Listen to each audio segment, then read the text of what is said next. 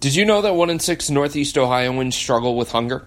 Many people in Northeast Ohio are forced to make tough choices. Unexpected expenses, prescription costs, and rising heat costs are all things that can prevent people from being able to put food on the table, and they're forced to make tough decisions, which often results in hunger. But you can help. Each dollar that you donate to the Harvest for Hunger campaign will result in four meals. So donate today by visiting harvestforhunger.org. Help feed your neighbors. Cleveland.com is a sponsor of the Greater Cleveland Food Bank's Harvest for Hunger campaign. Welcome to the Wine and Gold Talk podcast. It is Monday, just after 4 o'clock. Chris Fedor, Joe Vardon with you. I am in warmer than usual Bay Village at this time of year, and Joe is in sunny Miami. How's it going, buddy?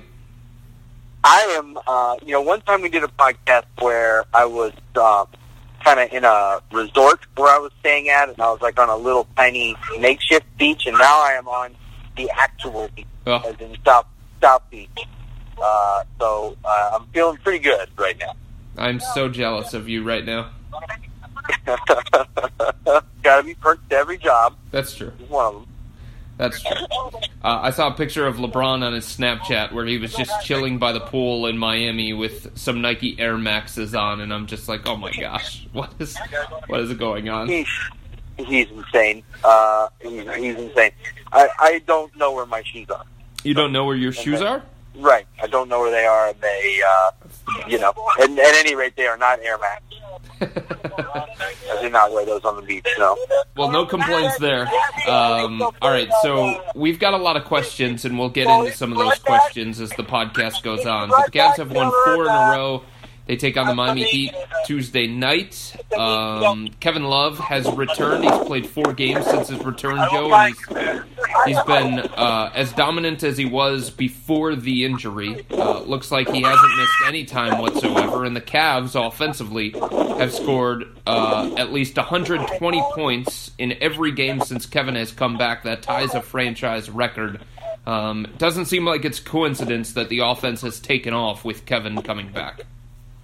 Well, I, I mean, I don't. I first of all, I agree, of course, uh, but I think he makes them. He takes them to a whole other level. I guess the the weird thing is that they they always stayed in the top five the whole 21 games he was out. I mean, they were always averaging like 110 a game or something. Um, but I just, you know, he's back and Isaiah's not here, and so there's no there's no question who um, who the other guy, right? So you got LeBron and now you have Kevin, and they're going to him. I think he's getting up like 14 or 15 shots a game uh, since he's been back. I mean, when he got hurt, he was taking eight shots a game. Yeah. Um, that that's one thing right there. The second thing I thought this was yesterday. This, like this is the kind of thing that you really get into. Um, it came up before the game uh, that, that they're using Kevin in a slightly different way. No, that's not the right way to say it. That they've added a wrinkle to how they use Kevin, and the wrinkle is they have LeBron at the elbow and Kevin cutting the hole. Um, you know, they, they, they've historically put Kevin at the elbow with great success. They have post up there for threes, or not post up, set up for threes. Um, and then now they're they're having him as a cutter, and that's been working well too. So, you know, I mean, he's a great player. Been overshadowed the last couple years to some degree by Kyrie Irving. Um, you know, Kyrie's not here anymore, and they're using him right. I thought it was interesting because you and I spent a lot of time talking about when Kevin was actually hurt. Okay, where is he going to fit? Not from the standpoint of what is his role going to be or what spot is he going to be when it comes to the offensive hierarchy, but would he go back to the five or would he go to the four playing alongside Larry Nance Jr., Tristan Thompson? Like, how were the Cavs going to work through that? And in the short term, anyway, Joe, and, and maybe this changes when they decide that uh, they're willing to make some other lineup changes coming up here in the near future, but in the short term, it seems like they have certainly settled on Kevin at the five um, believing that that is probably going to provide them with so much offense that they're thinking at the beginning of the season is going to stay consistent with now. Well, I mean, you're right. Like that's that's what it seems like so far. I, I think the biggest concern really. I mean, I think in in a like everyone was talking about it differently, but I think the reason we were concerned, and then also this this whole discussion about Kevin at the four or five is defensively. Mm-hmm. Um, w- we were concerned because it looked like the Cavs got a lot faster, um, and and you know they were going to play this big up tempo game, and they were going to be jumping passing lanes, and they were going to be switching one through five. And how does that? Where does Kevin kind of fit with that? Mhm. And then um, you know this idea of four versus five is like can can he take the physical pounding of Drummond Right. and Embiid, Embiid and Gortat and so on and so forth. And I think, I, I mean, we also are kind of at an age now where there really is a lot of positionless basketball, and I think they can probably, um, with this four versus five stuff, they can play him the way they want to play him on offense, and then they can they can have Tristan or, or Larry give him some help with those big guys Yeah. defensively. Um, you know, they're still not a good defensive team. I, you know, I don't know what to tell you, but but they're they've been very very hard to guard during this winning streak. There's no doubt about that. Um, and we've talked about it a bunch on this podcast. Like, the way that they were thinking going into this year is hey, we're just going to outscore teams. And if it means we have to score 125 or we have to score 128 and give up 120, so be it. We probably don't have the personnel to be an elite defensive team. So our best chance is probably how can we become an elite offensive team? And Kevin spacing the floor with somebody setting a pick and rolling, whether it's Larry Nance Jr. or Tristan Thompson, and then shooters around. Like that's probably the best formula for the Cavs. It has been for the last couple of years. It's just different personnel being asked to do some of those things. Absolutely. Uh, in the meantime, my phone just buzzed. Breaking news: uh, the Yankees first baseman Greg Bird looks like he's going in for surgery tomorrow, which may affect your uh, rotisserie draft That's coming up. true. If I'm not mistaken. That's true. Um, you know, for, for you know, the, for like 99.7 percent of the listeners of this podcast, Chris is in an American League only uh, keeper rotisserie fantasy league, and he's in it because I failed so miserably in two years that I was walking away from the team and convinced him and another colleague of ours to take over my team. Uh, and they are now pouring all of the energy and effort uh, and intelligence into this thing that I could not and did not. Uh, but as a result, this has dominated conversation around dinner tables and Yes. arenas, uh, you know, for days and, and weeks. And, and the draft is coming up, and, and Chris is very nervous. And now there's a major injury to a, uh, a key position player in the American League. I just don't know how this will impact Chris' life going forward. Well, explain why you failed so miserably. I feel like your approach was completely wrong, right? I mean, I don't think there's one thing I did that was correct, really, uh, in, in, in the in the entire two years. I, I mean, it, it's a it's a league where uh, there's there's some importance placed on on knowing uh, the vast, you know, American League minor league system, which is one thing I just didn't have. I didn't have the bandwidth for. Right. Um, but but then th- there's a, a way of of th- th- there's a whole like salary cap system and and salary system um, that that is not at all related to you know the players' actual salaries or the actual. Well, actually, there isn't a salary cap in baseball, um, or, or, but it's not related to any other salary cap like in professional sports. Like the salary cap is twenty six dollars hmm and each player is assigned, uh, you know, a contract that that is initially decided at an auction, you know, and it can be up to six dollars, and it could be as low as like a dime. And the thing is, is you have to know not only your guys, but you have to know the contracts on all the other teams. Like the, like the, the guys who are the best at this know all that stuff. hmm So you know, and and I just there's just no possible way I can pay attention to that. It seemed to me like you took the approach of I'm going to go short term thinking. Who can help me the most immediately to try and win this thing right away? And you ignored some long term planning. Is that fair to say? I, I ignored virtually all along. Yes. You went Um, anti Sashi Brown on it. Yeah, yeah, I went for broke. Um, and you know, to make the longest of long stories short, I I went into last year's uh, season with a very high payroll, um, and you know, loaded with old proven hitters like Miguel Cabrera uh, and Nelson Cruz. And after one month, I was in first place, and after two months, I was in last place. Uh, and and I had no, you know, there and and it, it, by that point, like Cabrera, the bottom had fallen out, and you know I couldn't get anybody out on the mound, and, and so that was it. You know, I punted, I sold off everybody uh, with the plans of getting out, and so now you have my team with um, you have a couple of cornerstones, I would say. I would say a you know? corner. Don't you mean one? Hey, you got a guy. You got a guy. you got a guy. You got salary cap space. You Yeah. got draft picks. You know, so I I didn't leave the cupboard bare. I wouldn't say I left it stocked, but I didn't leave it bare. what you're describing, the the approach that you took, that's like Cavs at the beginning of the season approach. We'll go get Dwyane Wade, we'll get Derrick Rose, we'll get Isaiah Thomas, and when he comes back healthy, it was that whole approach, and you saw how that worked out for the Cavs, Joe.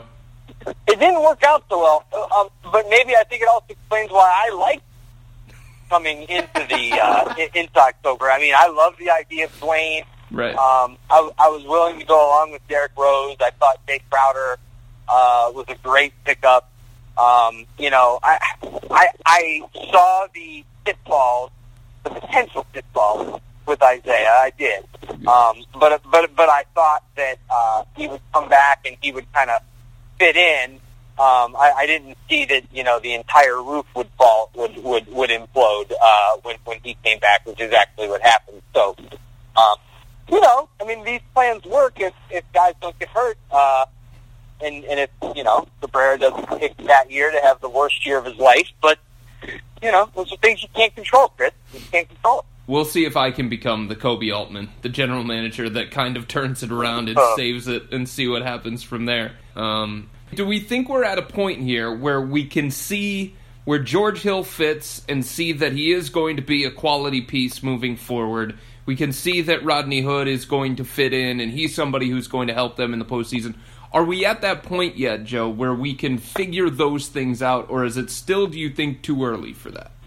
No, I, I don't think we're at that point yet. Okay. Um, but I also don't think that either. When you look at these trades, I, I think that um, I think the best player they got was probably uh, Larry Nance, Okay. um, and and he kind of gives them something that they just didn't have. Like they didn't have this guy that like this this post player that can switch and play the defense that he plays, but also has some ability to score and shoot. Right. Um, so I think he's good. And then, you know, um, Jordan uh, does what maybe two or three of these older guys were supposed to do. I mean, he can score off the bench. hmm He can get over on a screen. Um, he can run. So, you know, I think he has, he either has a ceiling or his game needs to develop more for him to kind of take that next step, but he's a good player. Um, George obviously has had a great career. Um, but, but statistically, it would look like he's kind of on the down, on the back side of it. Um, but since we kind of ripped him last week, he's had a really good week. Um, he was good against the Nets. He was great against Toronto. And so you are starting to wonder if, if having Kevin on the floor is going to open up something for George. And if it does, that's helpful. Um, and then the other thing is, is with Rodney Hood, uh, you know, his numbers, I mean, if you take out his rookie year, his time in Cleveland has been rougher for him than at any point in his career. Uh, numbers down across the board. Um, small sample size, yes, but, but, but numbers are numbers. Um, and then he has this breakout game yesterday where he didn't just score the ball. You know, I wrote about it uh, after the game. He he also he did it in the fourth quarter, and you know it takes you back to that game against Washington. Uh, you're in the fourth quarter, going down the stretch, and Rodney's got a three ball in the corner, and he shoots it off the backboard, and like that just screams like, oh no, like how, is this who he is in the clutch? And so I think that was kind of weighing on his mind too, and he finally got another another chance at that yesterday, and he was really good. I mean, he knocked down a three. I think he scored nine overall in the quarter, and just a lot better than we've seen seen from him lately. So um, he's got a tremendous upside, and if he can reach it, that's a great thing for the Cavs. I just don't think you could say that, that you're there yet with George or or Rod. I think the thing that I am starting to see though with George is that he's no longer miscast. You know what I mean? Like I feel like sometimes in sports, whether it's baseball, NFL, NBA, like once you start asking a guy to do something beyond themselves, you start to see a lot of those flaws show up more. So like if you have um, if you're in the NFL and you have a dominant pass rusher, you have that elite pass rusher. All of a sudden, Yeah. he's going to put everything else in its place, in its proper place. But if you take that guy out of the mix, the rest of the defensive line is going to suffer because now you're asking guys to do a little bit more than they can. And it's the same kind of thing with a number one wide receiver versus a bunch of number twos and number threes.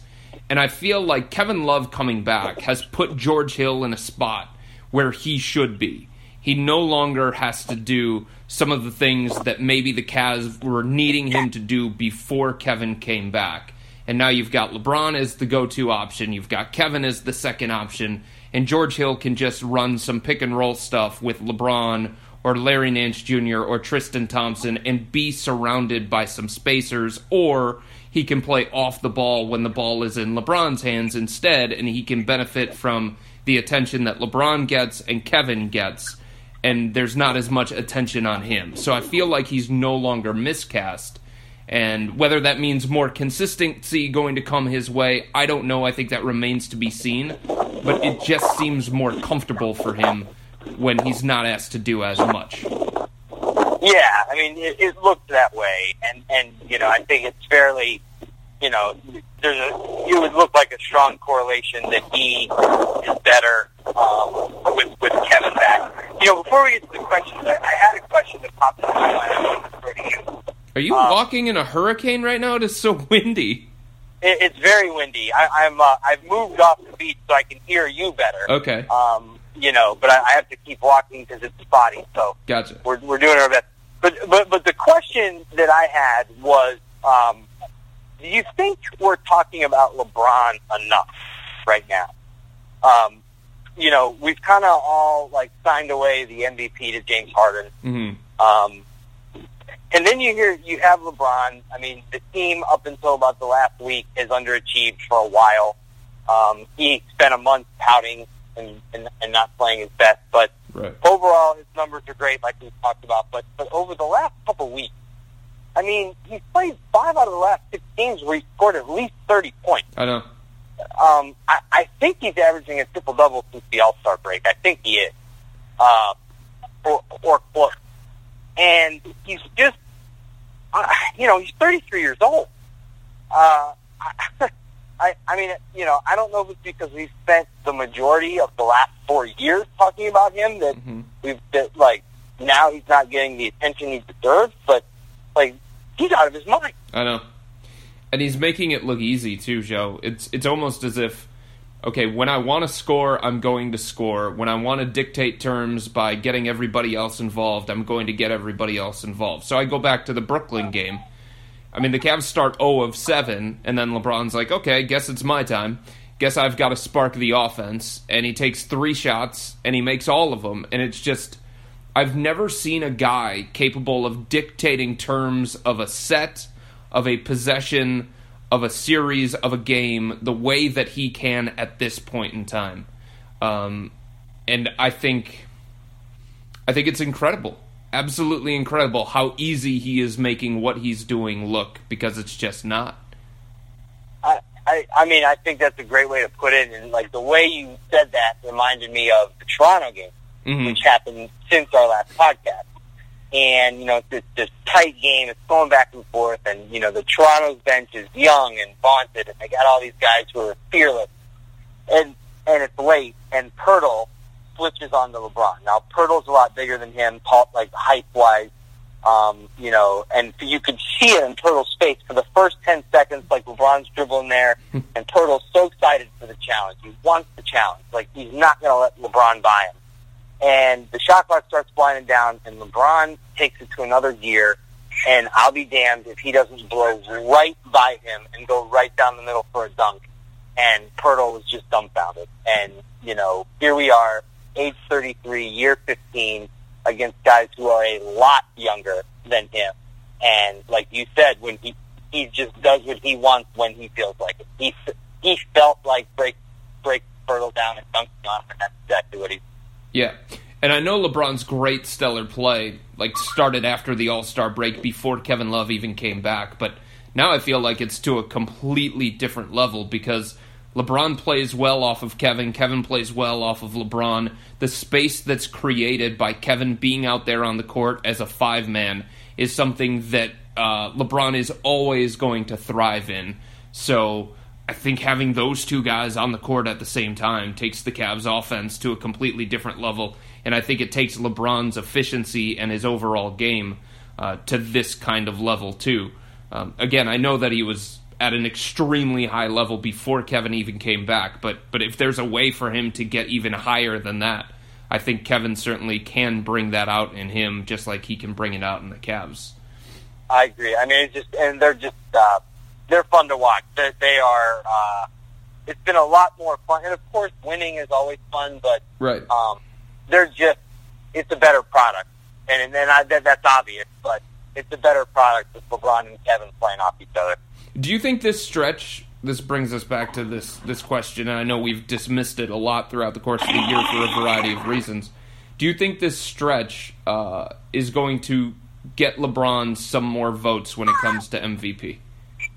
Well, I mean, I'm thinking about it. Okay. Um, you know, I, I don't. I think that that you know the MVP vote has kind of turned into whatever you want it to be. Like in any given year, if you want it to be because of some supreme statistical achievement, then it is. Yeah. If you want it to be the award for the best player on the best team, then it is. Um, you know, if you want it to be an award for a period of sustained excellence, like maybe beyond one year, um, then it is. And so, you know, I, I think that that uh, that that James Harden is probably um, the the consensus pick and and probably the right pick if you just weigh his numbers and then also like what the Rockets have done as a team. But yeah. LeBron, um, Le- LeBron deserves some kind of rec- of uh, of recognition like that. Right. Um, and and I'm just thinking about it. I, you know, I, I don't know what I'm going to do. I, I don't know because because I want to make sure that I can defend it.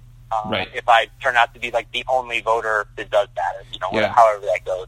I think um, but I'm thinking about it. I And think the it's for all hardest thing is in the past, right? In the past, LeBron used value. He said, "I want voters to focus on value," and I think a big reason why he sent that message is because he knew that he couldn't put up the stats of Russell Westbrook, and he wasn't going to be revolutionary from three point range the way that Steph was, and he was like, "Hey." Focus on something that benefits me. So he said value, value, value, value. Nobody means to their team what I mean to the Cleveland Cavaliers. I think for the first time he's going to have a hard time winning that argument too, Joe, because I was looking up the, numbers today, and I know LeBron's been fantastic, but James Harden is first in the NBA in win shares. He's first in win shares per 48. He's first in offensive win shares. He's first in player impact estimate. He's first in box score plus minus. He's first in player efficiency rating. He's first in value over replacement player, and he's got a significantly better net rating and defensive rating than LeBron. So, Well, see, you should have you should have said all that before I said I was thinking about it. well, you can still think about it. All I'm saying is like the whole valuable thing. That argument is not as strong for LeBron this year because you've got James Harden doing what he is Yeah. doing this year. All right, we got to get to some questions. Come on, You ready to Let's go? let's do it. Okay. First question from Tim, loyal listener to the podcast, usually asks a question per week. You ready? Yep. Curious if you guys have any info on how the Cavs view Rodney Hood as a defensive player. What do they see as his strengths and weaknesses? He's definitely struggled on that end so far. Also, do you think it's going to be Korver or Hood starting at the two when Korver comes back? Um, second question first. I think that Korver had, had moved himself into a place where it, it, it could have or would have been him.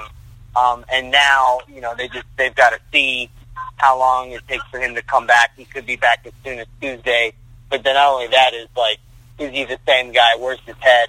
After such a traumatic thing, and that's you know no slight on him, but that's I mean that's going to be hard to deal with. Um, hmm so you know, I, I don't think they're going to stay with Jose and, and George. So there will be a, a change. Uh, it's just it going to be one or the other? It, I think it was going to be Kyle. Uh, and then the second thing, I mean, you know, with with Rodney, they see somebody who's six eight and can run.